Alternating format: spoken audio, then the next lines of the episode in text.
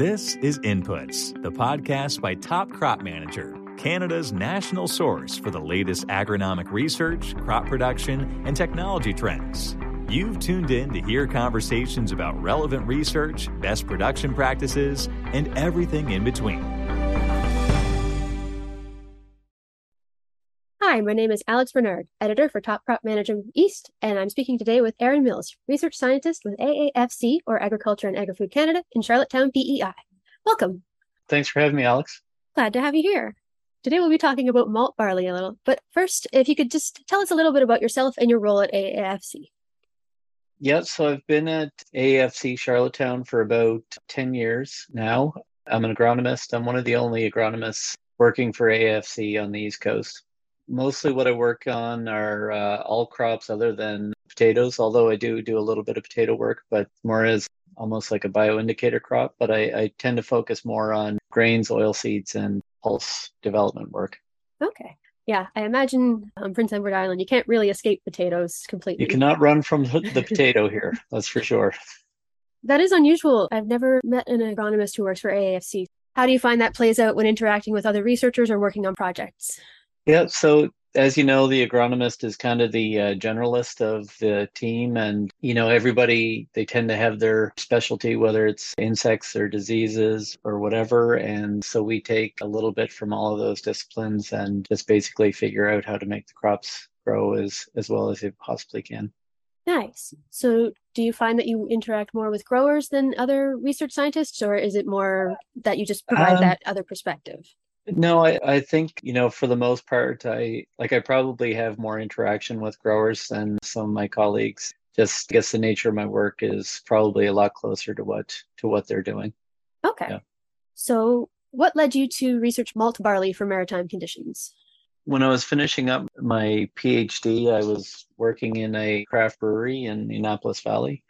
And I've always been a fan of craft beer going through grad school. And uh, there was a definitely a need for more malt barley to be grown here on the East Coast. You know, everybody's familiar with the feed barley, it's an important part of our uh, potato rotation. And when I started working here, I thought, well, let's let's find out why we're not growing a lot of malt barley here and see if we can figure that one out and add a little value to the barley in the rotation. So, when you're looking for varieties that will grow in maritime conditions, is it more that you're looking at are there native malt varieties the big problem when we're growing these malt varieties compared to feed varieties is you know the western varieties are bred to have this what we call a hot enzymatic package. So the enzymes if there's any moisture close to harvest then the barley will start to sprout in the field. So most of the barley varieties have been selected under very dry growing conditions in western canada and the uh, midwest united states so our challenge is finding varieties that have a certain amount of dormancy and uh, they meet some of the qualitative specs so that we can brew good beer with them. So that's the biggest problem or the biggest challenge is pre-harvest sprout resistance is what we call it. There's three main barriers to malt barley production on the East Coast. So we have the pre-harvest sprout. Protein levels are all over the place here. So we have to control the amount of nitrogen that we give the plant and so, you know, when we restrict the nitrogen, then we kind of lower the yield but improve the quality. So that's something that we have to reconcile with producers. And then finally, there's quite a bit of plant disease here. So Fusarium graminearum produces DON in malt barley. And so that's a challenge here where we tend to have a more moist and cool growing environment compared to Western Canada. So those are our three main challenges. So when we're selecting varieties, we're looking for varieties that can, uh, you know, tick those three boxes and provide a half decent yield for a good return for uh, producers. Okay. Yeah, I know yield is king is a common saying, but yep. in this instance, quality is probably far more important. Yeah, it's, you know, this year is a prime example. You know, we had excellent seeding conditions, fantastic moisture all through the growing season. Everything's dried off and now we're getting some extreme moisture events and so it could potentially knock over the whole card apples here so we're just kind of looking for a window where we can potentially harvest our barley early and then dry it down in the bin rather than wait for it to dry off in the field okay Yeah, I was going to ask if drying in the bin is an option. So it's good to know that there is some sort of remediation possible. Yeah, it was. It's not really a widespread practice, but you know, soybeans have been growing here for about 20 years. So growers are kind of used to that idea of drying the crop down. And we only have maybe 500 to 1,000 acres of malt barley province wide. So it is still very much a niche crop here.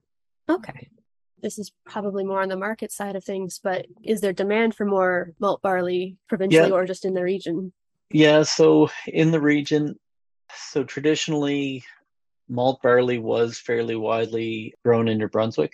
And, uh, you know, Canada Malting has a fairly large operation in Montreal. So they'd be able to ship barley to Montreal. For us, it tends to be more of a just a shorter value chain where farmers are dealing directly with malt houses or dealing directly with craft breweries. So everybody kind of knows everybody else and you know although it is barley it's it's nothing like the feed barley that is widely grown uh, through the province. So you know it needs fairly intensive management, an aggressive fungicide program. And so you're giving barley the you know the love that you would give a spring milling wheat or something like that. And normally the the price at the end they were still barley prices not spring milling wheat prices. But this year with the way commodities are going you know everything's super high and so malt barley is probably on the lower side compared to what it was before yeah okay so what would you or the maltsters the folks in the malt houses what do you look for in a variety we're doing a lot of work now. We have some heritage varieties being grown. We're part of this Eastern Spring Barley Nursery that's being run out of the University of North Dakota. And we've been part of that for about seven or eight years now. And what we're finding are the uh, European varieties seem to do better under high moisture conditions. So, really, you know the brewers have flavors that they're looking for and the maltsters are looking for flavors but you know my primary concern is the farmers and you know that they can get a decent crop off of the field and it meets the quality specs so like I joke that I have two taste buds and you know I I love craft beer but you know in terms of telling the different malts apart that's uh, really it's not totally my wheelhouse but really to be able to take as much guesswork out of it as possible just from the variety side of things for the farmers is is really important for me for variety selection. Yeah i know you work with jason on hops research so i know that oh hops, yeah jason yeah. Yeah. Yep I know that hops are kind of known for having very distinct characteristics. Would yeah. some of the folks maybe who have more than two taste buds say yeah. the same about malt barley? Absolutely. We did do a farmer maltster brewer education thing. This was back in 2018. And we took six different barley varieties and brewed a they're called smash beers so smash which is you know single malt and single hop right just so we could tell the difference between the the malts. And you know even even myself i could tell there were differences between these malts. And so you have your variety effect and then you know you may have some sort of a terroir effect in the different soils and there's a whole management piece. And then the harvest timing is going to affect the flavor the malting process wherever the water you know there's so many different steps. And then the way that the brewer mashes in mashes out the water profile of the brewery there's so many variables that can go into the flavor. So if we stick with the malt quality specs and if everybody knows what those specs are and what they mean then the brewers at the end of the day can kind of tailor their their recipes into that. But you know the the flavors and mouth feels between the different malts are fairly subtle compared to what you would experience with hops you know hops it's really a slap in the face sometimes with the different flavors so you know where you're getting blackberry or melon or watermelon or something like that. Whereas the malt flavors, there would be more like a toffee or there might be a bread like flavor or, you know, something like that. And then there may be effects where a beer is almost chewier, it has a better mouth feel and things like that. All important things if you're fond of the craft brews. I think so. I think so. It's all about the adjectives. I, I tend to just like to have a nice cold beer, you know, on a hot day.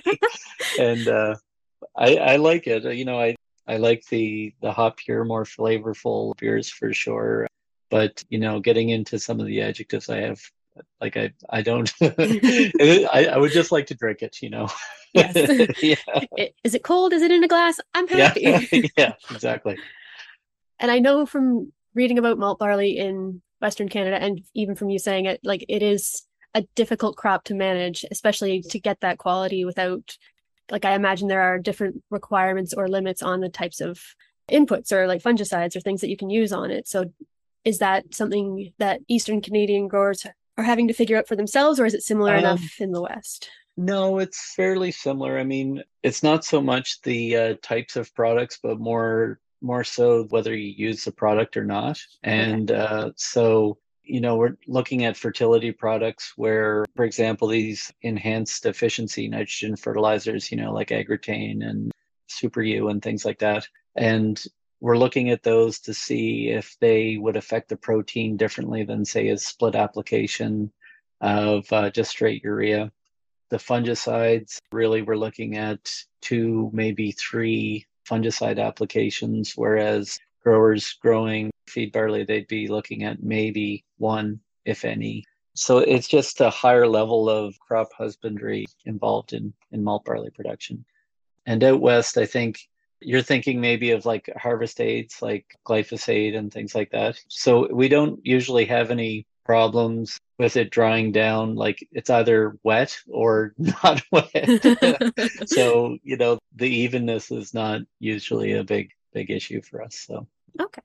And are there any takeaway messages for growers who might be considering malt barley that you have? Yeah, I think the biggest takeaway would be for growers to get in touch with the malt house before they start going down the malt road and be clear on the specs that the malt houses are looking for. But you know, I'd also encourage barley growers to just look at some of the malt barley varieties out there just for yield alone. I mean, there's been so much breeding and development work done on two row malt barley in terms of yield and disease resistance that you know chances are they'll see a positive economic return growing malt barley varieties over feed barley varieties and they can just sell it for feed so they don't have to give it all the fungicide inputs to meet the malt spec they could easily just reap those benefits of all the breeding and development that's been done in malt barley the varieties that come from the UK, do they have a different set of resistance or like are they resistant to similar things? Yeah, we found the people who are interested in those are looking more at the uh, niche value of growing those and the story, right? So overall, they have lower yield. They get the same management as we're not really looking at disease resistance too much, although our colleagues in Brandon a few of these heritage varieties are in their fusarium nursery. So we do see some pretty good disease resistance from these these varieties, but they tend to have a lower yield and some other issues sometimes. But it's all about that short value chain and being in touch with the maltster and the brewer. And you probably wouldn't scale up to a thousand acres on some of these heritage varieties. They'd be a, like a one off or, you know, maybe a smaller part of your annual production. Okay. Yeah and short value chains, especially right now, is a good thing. Yeah, absolutely. Absolutely. Thanks for tuning in to Inputs, the podcast by Top Crop Manager. To hear more great research and perspectives from industry experts, visit topcropmanager.com slash podcasts or catch up on past episodes wherever you listen to podcasts.